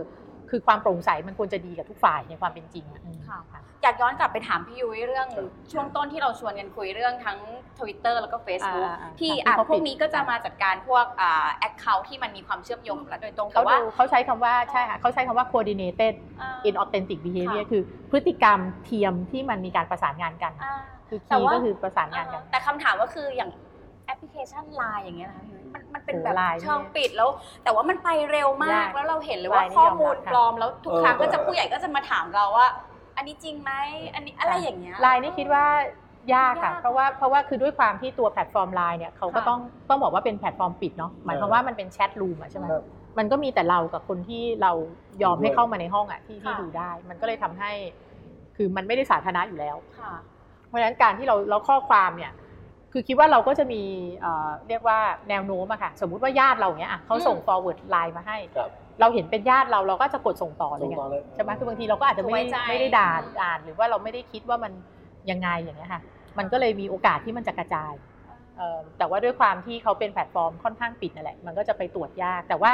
ก็มีนะคะ มีคนพยายามทำอย่างเช่นที่ไต้หวันเนี่ยก็มีค่ะโครงการชื่อ Cofacts อ๋อ ที่ก็คือเป็นคล้ายๆบอทที่อยู่ในไลน์ที่คอยตรวจสอบพวกครับ fake news นะคะซึ่งเหมือนกับส่งข้อความไปให้เขาตรวจเช็คอ่าว่าจริงไม่จริงอะไรจอย่างเงี้ยจซึ่งในเมืองไทยก็พี่เก๋อะค่ะสุพิญญาอ่าก็เอาอ๋อพี่เก๋เอาทำโครงการตัวเนี้ยมาทำพยายามทำประมาณเนี้ยแหละในประเทศไทยนะคะซึ่งอันนี้ก็คิดว่าอันนี้ก็เป็นเรื่องของการรับมือกับข่าวปลอมแล้วกันเป็นเรื่องของ fake news แต่ว่าถามว่าแล้วเราจะไปรู้ได้ยังไงว่าเอ่อ ตัวเนื้อหาเนี่ยมันเออมาจากเครือข่าย I.O. หรือมี I.O. ในไลน์ไหมหรืออะไรเนี้ยคงยากอืมค่ะล่าสุดมีคนบอกว่าไปอยู่ใน TikTok แล้วนะ TikTok เออเออแต่ชุดนี้ไม่ได้เล่น อันนี้ไม่ได้เล่นยุ้ยเลยไม่ทราบเออมีมีมีหลายคนบอกว่าเนี่ยสังเกตว่าเนื้อหาหลังๆเนี่ยใน t ิ k t o k ก็อาจจะอาจจะเป็นเครือข่าย I.O. ก็ได้คือถ้าเป็นคนธรรมดาพอจะดูได้ยังไงแบบพอประมาณการว่าไอ้นี่ไอโอแน่อ๋อหมายถึงว่าอ๋อวิธีจับผิดอะไรแบบนี้จับไตอะไรอย่างจัเงี้บยไตอืมอันนี้ก็ ต้องบอกว่าเขาก็มีพัฒนาการนะคะเออนั่นน่ะสิคือแรก ๆ เลยที่ที่คอยสังเกตเรื่องนี้อะเนาะเอ่อหลายปีที่แล้วเนี่ยก็จะรู้สึกว่าไม่ได้ยากมาก คือสมมติ Facebook เนี่ยเราก็ไปดูจากว่าอันหนึ่งก็คือ ชื่อไม่จริงแน่นอน เข้าไปดูโปรไฟล์โปรไฟล์เพื่อนไม่มี10คนหรือไม่มีแต่กดว่าไปดูเป็นใครไม่รู้เออใครก็ไม่รู้แต่ว่าโพสต์การเมืองทั้งวันเลยโพสต์แต่การเมืองการเมืองฝั่งที่อย่างเงี้ยสายดำสายขาวอะเอออ่าอวยรัฐบาลหรือด่าฝั่งต่อต้าน แปะแปะรูปอะค่ะแปะรูปที่เป็นรูปโจมตีอะไรเงี้ย แล้วก็เวลาเขามาโต้ตอบกับเราเขาก็จะมาเหมือนคล้าย ๆ แวะมาอืมแวะมาด่าแล้วก็หายตัวไป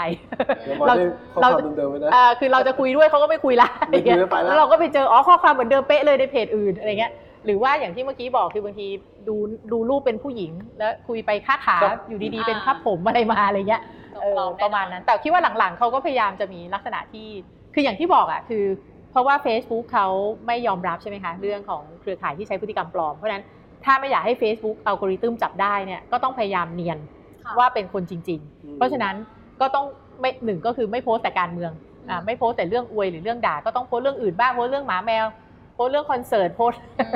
คือมันต้องมี story อะค่ะในความเคลื่อนไหวนะของบัญชีอะไรอย่างเงี้ยค่ะเออก็คิดว่ามันก็อาจจะยากขึ้นคิดว่า อย่าให้เขาจับได้ว่าว่าเป็นคน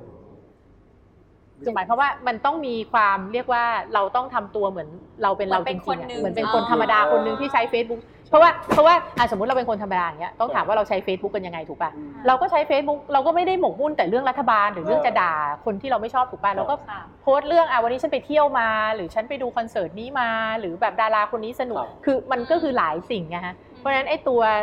ไอ้อะไรเล็กๆน้อยๆเหล่านี้เกรดพวกเนี้ยมันคือประกอบกันขึ้นเป็นเป็นคนอะอืมก็คิดว่าเขาก็ต้องพยายาม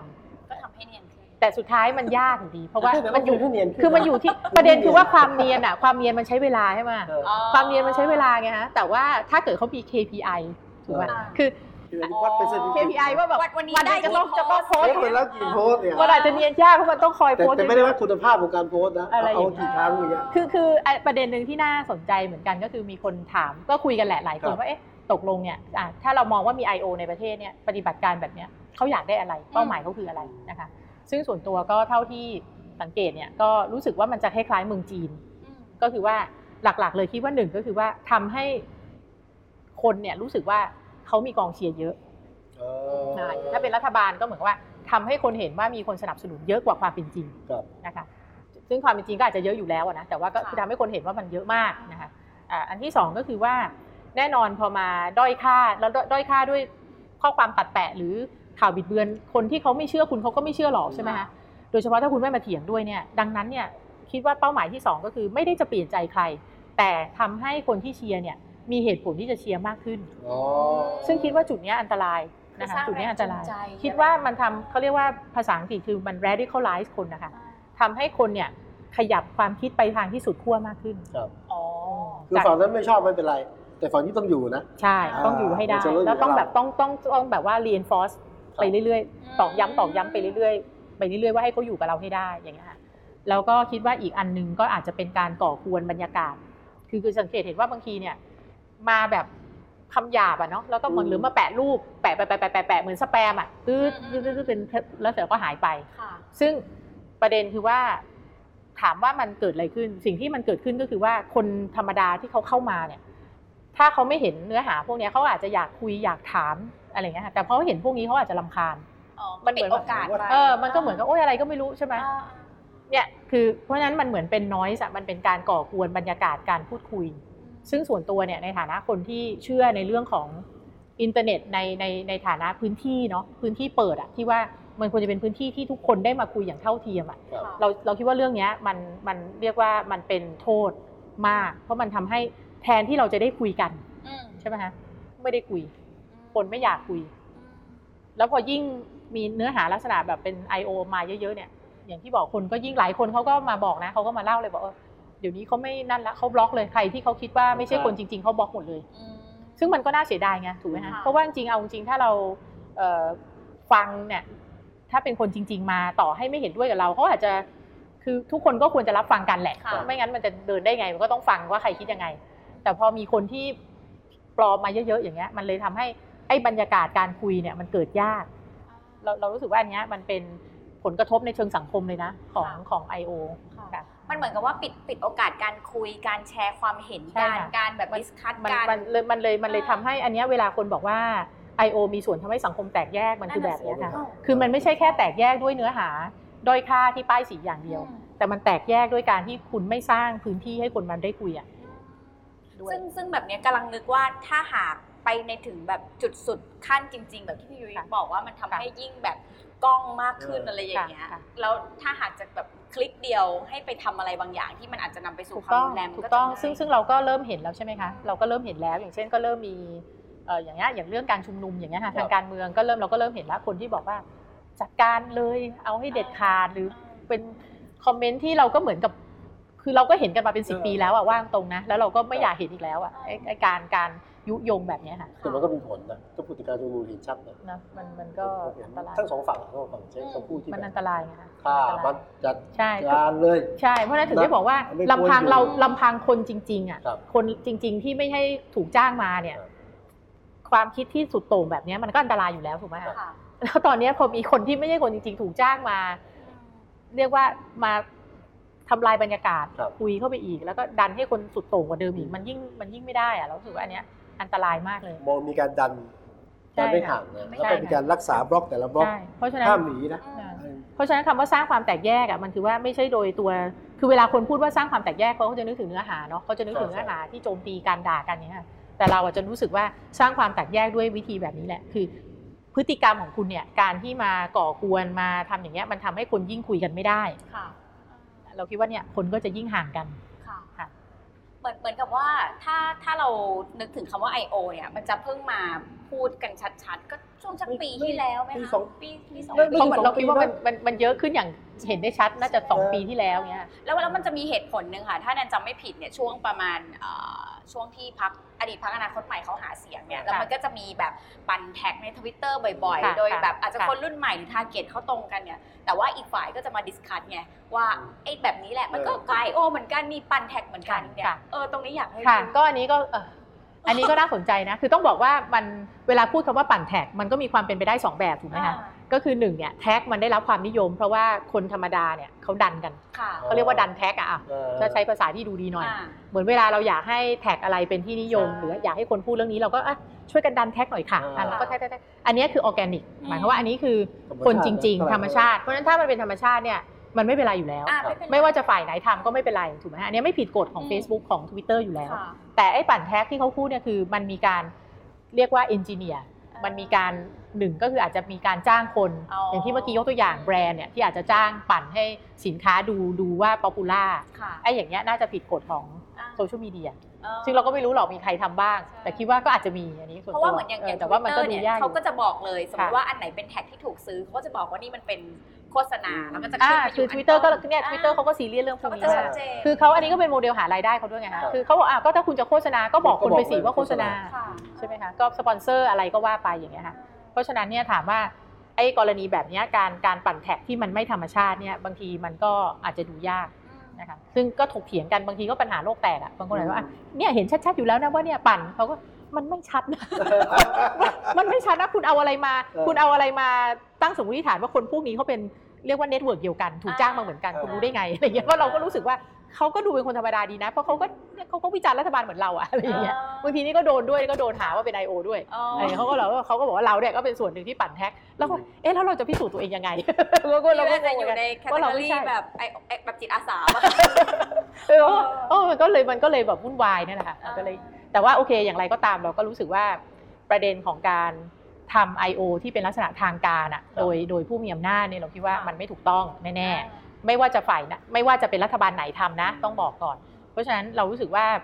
เอ่อคำพูดที่บอกว่าเอ้ยใครๆก็ทำ I.O. ดังนั้นไม่เป็นไรเนี่ยค่ะเราคิดว่ามันไม่ใช่นะคะก็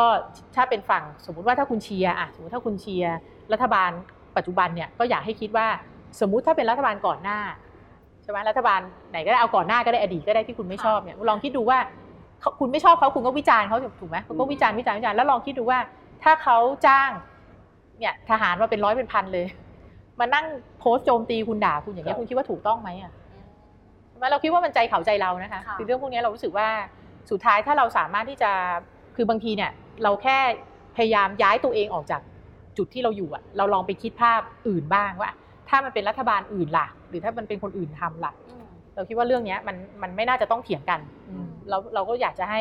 สังคมไทยเนี่ยค่ะ คือต้องบอกว่าสังคมที่เราอยากเป็นอะพวกอะพวกประเทศพัฒนาแล้วอะไม่มีใครเขาทำแบบนี้กับประชาชนตัวเองถูกไหมค่ะอย่างมากเขาก็ I.O. กับศัตอย่างที่บอกศัตรูของชาติอะใช่ไหมอย่างเช่นอเมริกาก็อาจจะทำใส่รัสเซียตรงนี้อืมรัสเซียทำใส่อเมริกาอเมริกาทำใส่จีนเกาหลีเหนือเกาหลีใต้ใช้โทรโขงอะไรประมาณนั้นอะอะไรลักษณะอย่างนั้นอะปภาพจนั้นวเลยนะปจวใส่กันอย่างนั้นอะแล้วก็โอเคใช่ไหมแต่แบบ เฮ้ยถ้าคุณจะทำกับประชาชนมันแปลว่าอะไรอะมันประชาชนก็คือประชาชนค่ะใช่ไหมมันจะเป็นศัตรูได้ยังไงอย่างเงี้ยค่ะเราก็รู้สึกว่า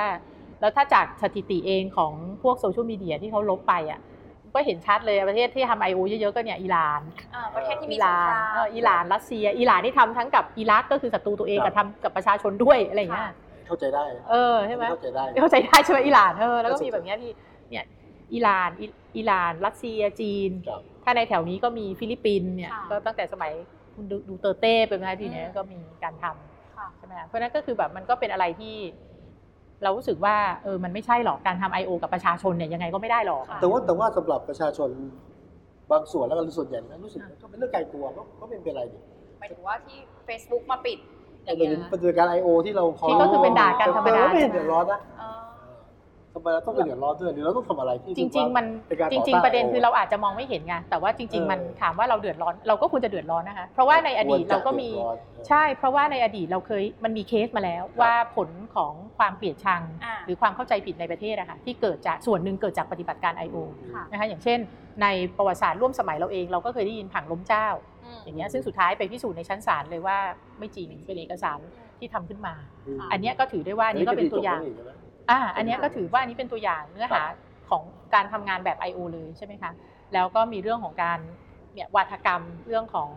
วาทกรรมที่แวดล้อมการชุมนุมของเสื้อแดง หรือก่อนหน้านั้น สมัยปจวคอมมิวนิสต์ก็ต้องยอมรับมันก็มีการลักษณะของการอย่างที่บอกอะสโคปของปฏิบัติการอะบางทีมันกว้างมันคุณไป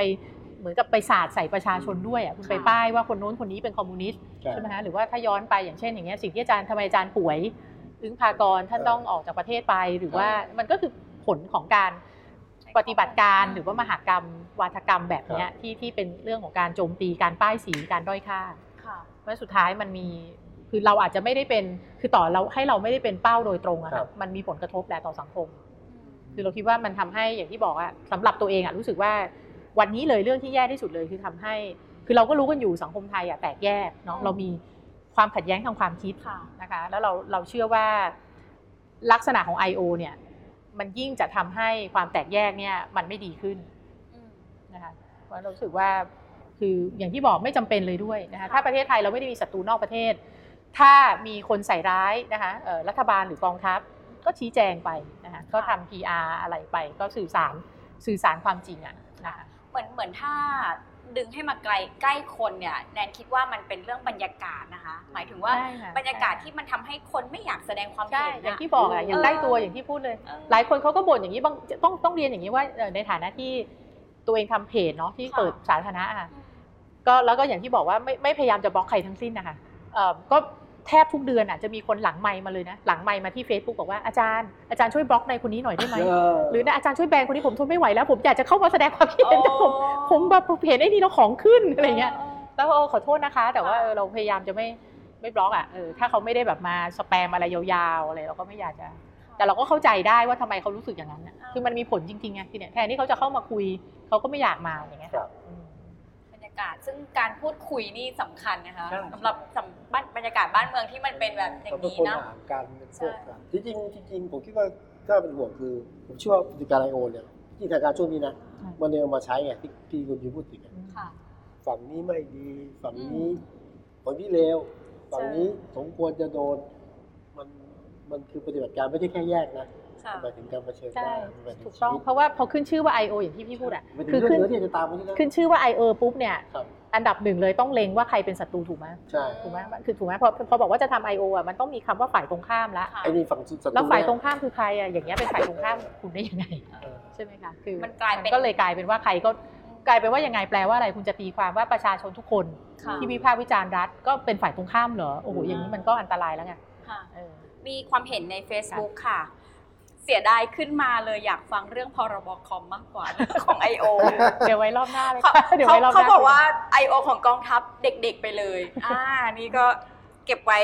ติดติดเอาไว้นะคะติดเอาไว้ค่ะไม่เป็นไรแล้วก็มีอันบอกว่าจริง ๆ แล้วพอกันครับจะเป็น I.O. ทหารหรือเปล่าไม่รู้แต่ว่ามีทั้งสองฝ่ายไอ้แน่ๆต้องไทยต้องไทยอ่ารู้จักรู้จักมีปฏิบัติการสองฝั่งเลยใช่ค่ะนี่ก็เป็นความเห็นจาก Facebook จริง ๆ อยากอยากอยากถามพี่ยุ้ยเรื่องอ่าเราเห็น action ของ Facebook แล้วก็ Twitter ล่าสุดค่ะค่ะ อันนี้เป็นครั้งแรกสำหรับประเทศไทยเลยด้วยไหมคะเอ่อ ที่มาปิดบัญชีแบบเป็นทางการ จริงๆ ต้องบอกว่าของ Twitter ตุลาปีที่แล้วครั้งแรกนะคะอ่าที่ปิด I.O. ในไทยนะค่ะ 900กว่าบัญชี ของ Facebook เนี่ยไม่ใช่ครั้งแรกที่ปิด Account ในไทย อ๋อ จริงๆ ครั้งแรกเนี่ยหลายเดือนก่อนค่ะนะคะเขาปิดเอ่อเครือข่ายที่เขาให้นิยามว่าเป็นเครือข่ายที่เชื่อมโยงกับรัสเซีย ซึ่งในเครือข่ายนั้นน่ะมีบัญชีของคุณโทนี่คาตาลูชีอืมซึ่งคนไทยหลายคนจะรู้จักดี คือท่านแกก็จะประมาณว่านิยามตัวเองว่าเป็นนักข่าวอะนะอ่าคุณโทนี่คาตาลูชีเนี่ยก็มีเพจอ๋อ Facebook ที่ใช้ชื่อ Land Destroyer ค่ะเนี่ยค่ะ Facebook ก็ identify ว่าเนี่ยเขาเป็นส่วนหนึ่งของเครือข่ายรัสเซียอืมอ่าก็เลยถูกปิดไป แต่ว่าเพราะฉะนั้นถามว่าก็มันโอเคอยู่ในไทย แต่ว่าไม่ได้คลาสสิฟายไม่ได้นิยามว่าเป็นเครือข่ายไทยอืมแต่ว่ารอบที่2วันที่แล้วที่เพิ่งปิดของ เครือข่าย I.O. ที่เกี่ยวกับสางจังหวัดเนี่ยค่ะเป็นครั้งแรกที่นิยามว่าเนี่ยคือเครือข่ายในประเทศไทยอืมแล้วก็บอกว่าพบความเชื่อมโยงไปที่กอรมนค่ะอันนี้คือเหตุผลของของ Facebook นะคะซึ่งอย่างที่บอกก็คืออย่างที่บอกว่าจริงๆท่านที่เชื่อว่า I.O. ทำกันทุกฝ่าย ก็จะบอกว่าควรจะเหมือนกับร้องเรียนนะคะเอาจริงๆคือเรารู้สึกว่าอย่างที่บอกอะคือ การใช้บัญชีปลอมๆ มาด่ากันอะมันไม่ดีทั้งนั้นอะเราควรจะเป็นคนจริงๆเนกอะไหมนั่นสิคือถ้าด่ากันก็ควรจะด่ากันเป็นคนจริงๆอะมาด่ากันไม่ใช่เป็นคนปลอมๆรับจ้างใครมาก็ไม่รู้อะไรเงี้ยดังนั้นเนี่ยถ้าเชื่อว่าฝ่ายอื่นที่ไม่ใช่รัฐนะใช้ I.O. นะคะค่ะหรือคือจริงๆ I.O. มันเป็นคำของทหารอะแต่โอเค ถ้าคุณเชื่อว่ามีคนทำแบบเดียวกันอะกับทหารนะเอาวิธีทหารมาใช้อะค่ะก็อยากจะให้ร้องเรียนเลยนะไปที่ Twitter ที่อ่า Facebook ที่ Twitter ได้เลย Facebook ใช่ไหมฮะใช่ค่ะ เพราะว่าเขาต้องสอบสวนอยู่แล้วอืมนะคะเอิ่มเพียงแต่ว่าบางทีมันอย่างที่บอกบางที เนื่องจากว่าตอนเนี้ยคนวิพากษ์วิจารณ์รัฐเยอะมากครับก็ไม่ได้แปลว่าเป็น I.O. ถูกไหมในทำในทำนองเดียวกันคนที่เชียร์รัฐก็เยอะ คนเชียร์เข้ามาก็ไม่ได้แปลว่าเขาเป็น I.O. เหมือนกันค่ะอย่างวันนี้ล่าสุดแต่ในว่ามันก็เลทียมของอาจารย์ยูเองก็ส่งเรื่องไปที่เฟซบุ๊กให้ตรวจสอบ นี่คือใช่เป็นค่ะการอย่างนี้ใช่ไหมฮะเหมือนกันค่ะถ้าเราเห็นแล้วก็เหมือนกันยื่นค่ะเรื่องไม่ได้เลยเหมือนกันค่ะเหมือนกันเพราะฉะนั้นถ้าคนอื่น ถ้าคนอื่นรู้สึกว่าเอ้ยมันน่าจะมี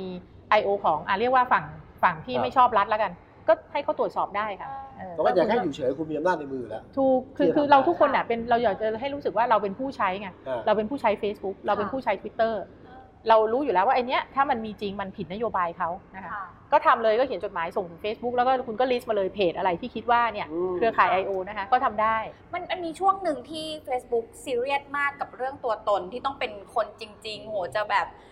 refer ก็ต้องใช้บัตรประชาชนไป confirm อันเนี้ยะไรู้สึกเราไม่เห็นด้วยเลยอ๋อคือต้องบอกว่าเยอะในมากฐานะที่คือคือในซึ่งตอนฐานี้นะไม่ได้ที่ใช้แนวทางนั้นแล้วป่ะคะ Facebook คือเขาก็อันนี้ก็ไม่แน่ใจแต่รู้สึกเขาก็อ่อนลงมานิดนึงอ่านนะคะเพราะเขาก็เข้าใจแหละว่าอย่างเช่นว่าถ้าคุณทำงานที่อ่อนไหวมากสมมติถ้าคุณเป็นนักปกป้องสิทธิมนุษยชนอย่างเงี้ยค่ะใช่ไหมอ๋อออย่างเช่นตอนนี้อาจจะยกตัวอย่างง่ายๆในพม่าอ่าอย่างเงี้ยมันก็อาจจะไม่ปลอดภัยจริงอ่าๆที่คุณจะใช้ชื่อจริงใช่ไหมอืแต่แต่ว่าถ้าคุณใช้ชื่อปลอมมันก็เอาเอาข่าวสารออกมาได้ง่ายกว่าอย่างเงี้ยคือส่วนตัวเรารู้สึกว่า ความเป็นนิรนามอะมันเป็นเรื่องสำคัญในโลกออนไลน์อ่าเพราะว่าอย่างเงี้ยคนที่เขามีเบาะแสคอร์รัปชันใช่ไหมถ้าเขาใช้ชื่อจริงเขาอาจจะไม่กล้าพูดไม่กล้าพอพูดปุ๊บก็เออมันก็เหมือนกับเราค่อนข้างเชื่อมั่นว่ามันต้องมีการเคารพในความเป็นนิรนามนะคะเพราะฉะนั้นเราก็จะไม่ค่อยโอเคกับนโยบายคือเฟเลืซอกบุ๊กได้ว่าอยากจะแสดงความเห็นนี้ในฐานะที่เป็นตัวตนคุณจใช่ริงๆคือเราไม่เราโอเคกับการที่คุณใช้ชื่อปลอม แต่เราอ่าขอให้เป็นความเห็นของคุณจริงอ่าๆไม่ใช่เป็นความเห็นของคนที่จ้างคุณมา จริง ๆ ไฮไลท์สำคัญอยู่ตรงนี้นะคะพี่แอร์เพราะว่าคนจะแยกไม่ออกเพราะว่า ถ้าเห็นเนี่ยใน Twitter เนี่ยใช้ค่ะนิรนามเยอะมาก ใช่ค่ะแต่ว่านั่นคือแบบเขาใช้กับศิลปินที่เขาชอบ ใช้กับถูแนกวคิดค่ะทางการเมืองที่เขาชอบ ถูกค่ะ เออ มันก็มันก็ได้นะทีนี้อาจจะต้องแยกให้ให้ออกเลยว่าไอ้แอคหลุมเนี่ยจริงๆมันไม่ได้แอคไม่หลุได้มเสีก็ยคือหาแอย คหลุมถูกต้องค่ะอ่า ถูกต้องถึงได้บอกว่าสุดท้ายเราก็ต้องพึ่งพึ่งค่ะเอ่ออัลกอริทึมนั่นแหละของอืมน่าจะต้องพึ่งอัลกอริทึมของบริษัทว่าเขาจะรู้หลังบ้านเยอะกว่าเราค่ะ นะคะแล้วก็จริง ๆ ก็อาจจะอีกอันหนึงก็คืออาจจะไม่ควรไป คือตัวเองก็อาจจะรู้ แย่มีส่วนผิดด้วยที่บางทีก็ไปแซวบางทีก็จะชอบแซวคนที่เขาแบบแปะเนื้อหาของ I.O. อะก็จะแซวเขาว่าเนี่ยคุณเป็นจิตอาสาหรือเปล่าอะไรอย่างเงี้ยถึงว่ามีคนคอมเมนต์ตอนโปรโมทบอกว่าเป็นอะไรสายแซะรู้มากทันนะรู้ทันรู้ทันเราก็รู้สึกว่าอืมบางทีเราก็อาจจะไม่ควรไปแซวเขาอย่างนั้นเลยนะคะเออก็โอเค แต่ว่าก็ถือว่าแซวกันขำๆเนาะค่ะแต่ประเด็นคือว่าสุดท้ายแล้วก็คิดว่ามันไม่ดีหรอกค่ะมันมันมันมันมันไม่ใช่เรื่องที่ เราควรจะยอมรับได้อืมมันไม่ใช่เรื่องของการมาด่ากันไปด่ากันมาไม่ใช่ เราคิดว่ามันสร้างผลกระทบจริงครับต่อสังคมมันทำให้สังคมอะแตกแยกกันมากขึ้น คุยกันได้น้อยลง คนถูกใส่ร้ายป้ายสีนะคะ ถูกผลักถูกเรียกว่าป้ายสีให้เป็นหมวกนั้นหมวกนี้เราก็โดนอืมนะคะ มันทำให้คนเนี่ยถูกมองเป็นขาวดำไปหมดทั้งๆที่คนเราจริง ๆ มันมีหลายเฉดอะอืมถูกตัดสินโดย อะไรก็ไม่รู้ อะไรก็ไม่รู้แล้วเรารู้สึกว่าถ้าเราอยากให้ประเทศเราเป็นอารยะเนาะครับ เราอยากให้ประเทศเราได้คุยกันอย่างมีอารยะเนี่ยเราก็ควรจะร่วมกันเรียกร้องอะว่าเราต้องไม่ให้มีปฏิบัติการแบบนี้กับคนของตัวเอง ค่ะค่ะไม่ได้เจอคุณจอมยูด้วยตัวเองต้องฝากถามคุณยุ้ยเพราะไปยื่นฟ้องด้วยกัอ่านใช่ทีมเดียวกัน จะจะเห็นตัวอย่างคุณจอมจะโดน ตัวปฏิบัติการอะไรอยู่โอ้โหเขาโดนเยอะมากหนักมาก เยอะมาก เดี๋ยววันหลังต้องเชิญคุณจรมาออกรายการเออเออเชื่อมาเลยเขาโดนเยอะนะคือยุ้ยเนี่ยคือในในสามคนที่ค่ะที่อยู่ในคำฟ้องเนี่ยของยุ้ยเนี่ยถือว่าเบาสุดแล้วเขาเบาสุดแล้วถ้าเทียบสุกับดคุแล้วณถ้าเทียบกับคุณยิ่งชีพคุณจรกับก็โดนคุณจรหนักด้วยมากเพราะเขาโดนถึงระดับครอบครัวอะไรหลายอย่างอ๋อค่ะอืมนอกจากแบบอย่างของไอรอว์เงี้ยก็จะโดนเรื่อง องค์กรก็ยังโดนส่วนตัวก็โดนเหมือนโดกันน ทั้งสองระดับเออองค์กรก็โดนตั้งแต่เรื่องรับเงินเรื่องอะไรโอ้ยเต็มไปหมดเลยค่ะครับค่ะเพราะว่าเขาก็ขึ้นมาในสปอตไลท์แหละตอนที่เขาไปยื่นร่างรัฐธรรมนูญที่ค่ะเข้าชื่อของประชาชนโอ้ตอนนั้นที่แท้ก็ขึ้นสภาค่ะเลยนะ ค่ะ คิดว่าตั้งแต่จุดนั้นเนี่ยก็โอ้โหแบบว่าเพจไอรอนี่รู้สึกเปลี่ยนไปเลยค่ะ เออ ค่ะ แต่กรณีแบบนี้นี่ไม่เหมือนกันกับกรณีที่ Facebook เขาปิด ID โดนัลด์ทรัมป์หรือว่าของเมียนมาใช่ไหมเออไม่ละค่ะ คือจริง ๆ แล้วต้องบอกว่า โอเค คือเวลาเราพูดว่า Facebook ปิดบัญชี I.O. อ่าเนี่ยมันเป็นการทำงานของฝ่าย policy ค่ะเขาเรียกว่า cyber security policy คือมองเป็นเรื่องความมั่นคงปลอดภัยของระบบใช่ไหมเพราะมองเป็นเรื่องของการบิดเบือนระบบค่ะเพราะฉะนั้นฝ่ายเนี้ยเขาไม่ได้มานั่งไล่ดูเนื้อหาเลยนะคะอ่าเพราะฉะนั้นเนื้อหาในบัญชีที่เขาปิดไปเนี่ยอาจจะไม่ใช่เป็นเนื้อหาที่แย่ทั้งหมด อย่างที่เราบอกอะมันก็มีสายดำสายขาวอ่าอ่าอย่างบางบางเรื่องเขาอาจจะทวีตข้อเท็จจริงค่ะให้ข้อมูลเกี่ยวกับโควิด หรือแบบ PR ให้กองทัพอะไรก็โอเคใช่ไหมคะเพียงแต่ว่าเขาไม่ได้มานั่งไล่เนื้อหา แต่เขาดูเรื่องพฤติกรรมดูเรื่องความเชื่อมโยงว่าคุณทำเป็นระบบหรือเปล่า ทั้งหมดเนี่ยคุณหลอกลวงให้คนเชื่อว่าคุณเป็นคนที่คุณไม่ได้เป็นค่ะหรือเปล่าแล้วเขามองแบบนี้ ในส่วนของอย่างกรณีของคุณทรัมป์อย่างเงี้ยค่ะหรือพม่าเนี่ยอันเนี้ยส่วนใหญ่เลยมันเป็นเรื่องของการผิดกฎเนื้อหาของ Facebook อืมคือใน Facebook ก็จะมีเรื่อง guideline อยู่แล้วเนาะทีมที่ดูเนื้อหาเขาก็จะดูว่า hate speech ไหมยุยงปลุกปั่นใช่ไหมให้เกิดความรุนแรงหรือเปล่า อันเนี้ยคือพวกที่เวลาเรารีที่พมีอร์ตช่องอะให้ค่ะเรารีพกอดร์ตรีพอร์ตเนี่ยก็ไปที่ทีมนี้มันก็เป็นคนละทีมกันค่ะซึ่งของคุณทรัมป์เนี่ยก็จริง ๆ ก็เป็นประเด็นที่น่าสนใจเพราะว่าคุณทรัมป์แกก็ พูดอะไรเรื่อยเจื่อยมาหลายคเยรั้งอะก็ปลมาอกมเหมือนกันหลายรอบมากเออใช่ไหมคะแล้วเวลาคนร้องเรียนไปที่ Facebook คนอเมริกันอะ Facebook ก็บอกว่าเออเราขอโทษนะ เราไม่ได้มีนโยบายจะจัดการกับนักการเมืองอ่าเพราะว่าเราคิดว่าเขาเป็นบุคคลสาธารณะก็ให้ประชาชนตัดสินใจเอาเอง คนก็แบบอ้าวอย่างนี้ได้ยังไงทำไมทีตอนนี้ Facebook บอกให้เราตัดสินใจเองแต่ว่าเฮสปีดคนอื่น Facebook ไปไล่ปิดอ๋อทรัมป์เนี่ยนะเฮสปีดเยอะกว่าคนอื่นอีกเออสุดท้าย Facebook ก็เลยต้อง take action อืมอย่างเงี้ยแต่ถึงได้บอกว่าเนี่ยสุดท้ายมันคือการแสดงออกของผู้ใช้ไง คือถูกไหมตัวรู้สึกว่า จริง ๆ นี่คือเป็นโดนัลด์ทรัมป์นะจ้าถึงได้บอกว่าแต่ว่าอ่าไอ้การตัดสินใจของไม่เหมือนกัน Facebook เนี่ยมันเกิดจากการรวมพลังของ user อะอ่ามันคือ Facebook คนใช้ Facebook อะไปบอก Facebook ว่าเฮ้ย อย่างเงี้ย Facebook สองมาตรฐานไหมค่ะ ใช่ไหมคะเพราะฉะนั้นเราถึงได้บอกว่าในเมืองไทยเราเองอะเราทำได้นะ จริงๆอย่างค่ะ ก็เลยอยากจะเชิญชวนเหมือนกันคือ คือบางทีเราจะรู้สึกตัวเองก็ก็เป็นบางทีเรากดรีพอร์ตไปก็ไม่เห็นทำอะไรเลยครับหรือบางทีเรากดรีพอร์ตไปแล้วว่าไอ้เนี่ยมันผิดแน่ๆเลยมันก็เด้งกลับมาว่ามันไม่ผิด อะไรอย่างเงี้ยค่ะแต่เรารู้สึกว่าตรงเนี้ยมันเป็นอะไรที่เรารวมพลังกันได้นะคะ เราไปบอกบริษัทได้ บริษัทเขามี คือเขาเอาข้อมูลเราไปขายอะครับใช่ไหมเขามีหน้าที่ทำให้เราสบายใจอะที่จะพลังของผู้บริโภคอะไรขอองย่างยูเงี้ยเซอร์มีมีพลังจริงๆใช่ใช่ใช่เป็นยูเซแต่อร์แต่อย่าแต่ไปสิ่งที่เราพูดถึงหรือใครต่อใครแคมเปญเนี่ยคิดว่าสามารถทำให้ฝ่ายที่ปฏิบัติการในเมืองไทยนะเขาเขาจะลดระดับการทำเรื่องนี้หรือไม่ หรือเขาจะฟังเราขึ้นไหมอ๋อเออ ไม่แน่ใจนี่ต้องรอดูต่อไปค่ะแต่คือต้องบอกว่าอันเนี้ยอันนี้ก็อาจจะเชื่อมโยงกับสองสัปดาห์ที่แล้วมารายการนี้ก็พูดถึงการช่อฉนเชิงอำนาจเนอะอ่าเออแล้วก็รู้สึกว่ามันเป็นภาพเนี้ยแหละ คือคือครับเรากำลังอยู่ในยุคที่ผู้มีอำนาจเนี่ยบะหลายเรื่องไม่ต้องมีความรับผิด ไม่ต้องมีความรับผิดชอบ สามารถที่จะตอบปฏิเสธได้สั้น ๆ เลยครับ นะคะอย่างเช่นในสภาก็เห็นว่าหลายท่านรัฐมนตรีหลายท่านก็ตอบง่ายๆ เลยว่าไม่จริงที่ท่านพูดมาไม่จริงจบไม่จริงอะไรอย่างเงี้ยแล้วก็ได้คะแนนไว้วางใจสูงมากชี้แจงอะไรแบบเนี้ยเออคือสั้นมันเป็นยุคแบบนี้เพราะฉะนั้นเนี่ยเราก็มันก็ยากอะแต่ว่าเราก็โอเคอย่างน้อยอย่างเวลาอย่างเคสที่ไปฟ้องเนี่ยก็ถือว่าอันเนี้ยก็เป็นช่องทางหนึ่งนะครัคะบก็ทำอยากทำให้เห็นว่าเฮ้ยมันทำได้นะ แล้วอันเนี้ยก็คือเป็นการแสดงออกว่าเออเราไม่เห็นด้วยกับกับปฏิบัติการทำนองเนี้ยเราว่ามันไม่ถูกต้องแต่ที่ฟ้องคือว่าขอให้ศาล สั่งสั่งระงับการปค่ะฏิก็บัติคือการคือคือก็คือบอกว่าเออขอให้ศาลมองว่าคำสั่งที่ให้ทำ I.O. เนี่ยไม่ชอบด้วยกฎหมายนะคะแล้วก็ให้สั่งยกเลิกคำสั่งเราก็ถ้าสั่งยกเลิกเนี่ยก็คิดว่าโดยปริยายก็แปลว่า I.O. ก็ก็ต้องไม่ทำ เป็นความคาดหวังนะคะแต่ก็ต้องบางทีคงอีกนานอ่าก็รอดูค่ะแล้วแต่การพิจารณาค่ะค่ะ ตอนนี้ถ้าดูวิธีการที่พอจะทำได้เพื่อแก้ปัญหานี้เนี่ยก็มีค่ะบทบาทแบบที่พี่ยุ้ยไปค่ะ action ค่ะการอภิปรายในสภาค่ะหรือตัวแพลตฟอร์มเองค่ะก็ออกมาค่ะชัดเจน เรามีทางเลือกอื่นๆอีกไหมคะ ที่จะทำให้บรรยากาศการแสดงความเห็นแบบ free speech มัน smooth แล้วมันก็เอ่อคิดว่าสิ่งที่หลาย ๆ คนพยายามทำนะคะหนึ่งก็คือว่าเอิ่ม ก็คือเหมือนชี้เป้า I.O. อะอ๋อเอ่อหรือว่าทำกดดันเขาว่าคนนี้เป็นแน่เลย เป็นหรือเปล่านะหรืออะไรอย่างเงี้ยค่ะทำให้เขาทำงานยากขึ้นนิดนึงหลายคนก็กด report นะคะส่วนใหญ่เวลากด report ก็จะใช้เหตุผลว่าชื่อปลอมอะไรอย่างเงี้ยค่ะเอิ่มแต่ว่าอีกอันหนึ่งที่คิดว่ามันสำคัญเหมือนกันก็คือเรื่องของการคือเรารู้อยู่แล้วว่าเออเนี่ยถ้า I.O. มันทำให้บรรยากาศการพูดคุยอะมันเสีย มันทำให้เราแตกแยกอะคิดว่าเราก็พยายามจะทำมุมกลับไหมก็คือว่าพยายามเปิดพื้นที่ นะคะเราคิดว่าเนี้ยก็เหมือนกับเออในเมื่อนี่คือสิ่งที่เขาทำเนี่ยเราก็ต้องยิ่งพยายามพยายามฟังหรือเปล่าอะไรเงี้ยค่ะก็อาจจะอยากฝากดูแต่ก็คือก็เข้าใจนะคะทุกท่านคือเข้าใจความรู้สึกของทุกท่านเลยที่แบบไม่ไหวรับร้องบอกบอกบอกบอกอะไรเงี้ยแต่ว่าเออบางทีมันก็อาจจะต้องคิดอะว่าเอ้ยแล้วเราจะไปคุยกันตอนไหนหรือว่าอะไรอย่างเงี้ยค่ะมันก็อาจจะต้องมีคือมันเรียกคือเหมือนกับมันเรียกร้องให้เราอะต้องใช้ความอดทนกันมากขึ้นค่ะหรือเปล่าอะไรเงี้ยค่ะแต่ว่าในแง่ของคนข่าวนะ ผมฟังแล้วผมต้องแก้คิดอะไรหนึงนะต้องสะกิดคนข่าวนะว่าอืม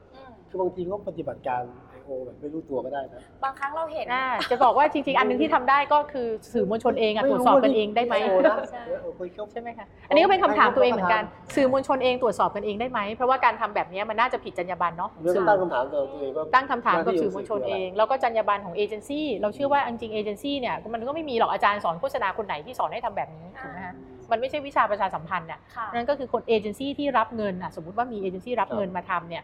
ก็ต้องตั้งคำถามกับตัวเอง แล้วก็อาจจะเป็นเรื่องของวงการเลย วงการเอเจนซี่เนี่ยคุณจะปล่อยให้เกิดเรื่องเอเจนซี่ทำเรื่องแบบนี้ไหมดูดูแลตรวจสอบกันเองเหมือนกันแต่ละวงการเออค่ะมันทำได้ไหมนี่ก็เป็นคำถามถึงสื่อด้วยค่ะในวันนักข่าวไงคะเออเริ่มก่อนเลย กลับไปถามตัวเองก่อนเลยนะใช่ค่ะอืมคือผมยังเชื่อว่าบางคนเนี่ย ปฏิบัติการเรื่องนี้โดยไม่รู้ตัว หรือบางทีก็เป็นแนวร่วมแบบไม่ทันได้คิดใช่เหมือนกันอีกมุมหนึ่งไม่เนี่ยทันคิดใช่ ค่ะคืออาจจะไม่ได้ตั้งใจแต่ว่าก็มันไวรัลไปแล้วหรืออะไรอย่างนี้ใช่ไหมคะเป็นมวลชนของไอโอไปแล้ว เพราะว่าบางครั้งยิ่งยิ่งเป็นนักข่าวเนี่ย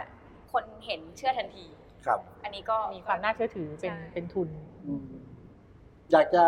เห็นการเปลี่ยนแปลงหรือคาดหวังแค่ไหน กับเรื่องปฏิบัติการไอโอที่แบบอาจารย์คิดว่าก็เอ้ยมันต้องดีขึ้นอะ ก็คิดว่าคิดว่าสุดท้ายเลยนะคะ ก็คิดว่ามันต้องไม่มีอะค่ะคิดคิดว่าสุดท้ายเลยไม่ต้องรู้เมื่อไหร่ไม่ดี ต้องไม่มีหมายความว่ากองทัพไทยอะค่ะหรือรัฐบาลไทยหรือใครก็แล้วแต่ที่มีอำนาจเนี่ยจะต้องไม่ทำ I.O. กับประชาชนอ่าต้องไม่มีสิ่งนี้โคตรเราต้ต้อองงไม่เป็นประเทศกับอปภิระวัตชาชนไม่ทำกับประชาชนต้องค่ะขีดเส้นใต้ ไม่ทำกับประชาชนค่ะ ถ้าเกิดว่าคุณจะอธิบายว่าเรามีศัตรูนอกบ้านโอเค คุณก็อธิบายรับได้มาเราก็อาจจะรับได้เราอาจจะรับได้ แต่ก็อธิบายให้ชัดๆเนาะว่าเขาเป็นศัตรูกับเรายังไงค่ะใช่ไหมคะซึ่งซึ่งตอนนี้ยุคนี้มันก็สถานการณ์คำว่าสงครามมันก็เปลี่ยนไปแล้วแหละอืมใช่ไหม แต่ว่าเราคิดว่า I.O. กับประชาชนเนี่ยยังไงก็ผิดนะคะเราคิดว่ายังไงก็รับไม่ได้ อย่าแล้วมันทำสงครามกับประชาชนอย่าทำสงครามประชาชนแล้วนี่คือเอาเงินอย่างที่บอกอะอืที่มใช่เราจ่ายภาษีอะเราเสียภาษีให้รัฐทำไมรัฐเอาภาษีเรามาด่าเราค่ะมันไม่ใช่อะเออมันไม่ใช่อะจริงๆมีเรื่องอยากจะถามต่อแต่กลัวครับจะยาวจังเลยเอาไว้รอบหน้าใช่เออเราก็เราก็ได้นะค่ะนี่ขอบคุณอาจารย์ขยุ้อบยคุนะณมากค่ะขอบคุณมากค่ะสนุกสนานค่ะได้ความรู้เยอะ เมื่อก่อนที่ก็ถามมันคืออะไร มันเร็วคิดร้ว่ายงงไม่ค่อยรู้อะไรค่ะ ก็ไปพยายามหาความรู้เอา เพราะว่าจากที่โดนโดนแต่แต่ที่แน่ๆสำหรับผมเองนะ เป็นสกิดพวกพวกในวงการสื่อให้ให้ดูให้ดีหน่อยว่าเราเป็นส่วนหนึ่งของปฏิบัติการโอ้จริงๆจริงๆจริงๆอย่างที่พี่สุดตอบพูยอดดดีสื่อต้องคุยกันเองว่าจะจัดการเรื่องนี้ยังไงก็อะหมดเวลาหมดเวลาสำหรับทอนะขอบพระคุณอาจารย์ยุ้ยด้วยนะครับค่ะชมทุกคนที่อยู่กับเราตลอด และคุณแดนค่ะคุณแดนมาอีกที่ไปไหนวันจันทร์วันอังคารพุธพฤหัสศุกร์ดูเสาแล้วร์แต่โอกาสค่ะเดี๋ยวพี่แววมาทวงเก้าอี้มาโชว์สปอร์ตคืนเอาละครับค่ะวันนี้ลาแล้วครับพบกันอีกทีหนึงวันวันวันจันทร์นะวันจันทร์ค่ะครับสวัสดีครับสวัสดีค่ะครัสบวัสดีค่ะคุยให้เห็นทางออก ตอบให้ตรงประเด็นใน Active Talk กับผมวิสุทธ์คมวัชรพงศ์และดิฉัน นาตยา แวววีรคุปต์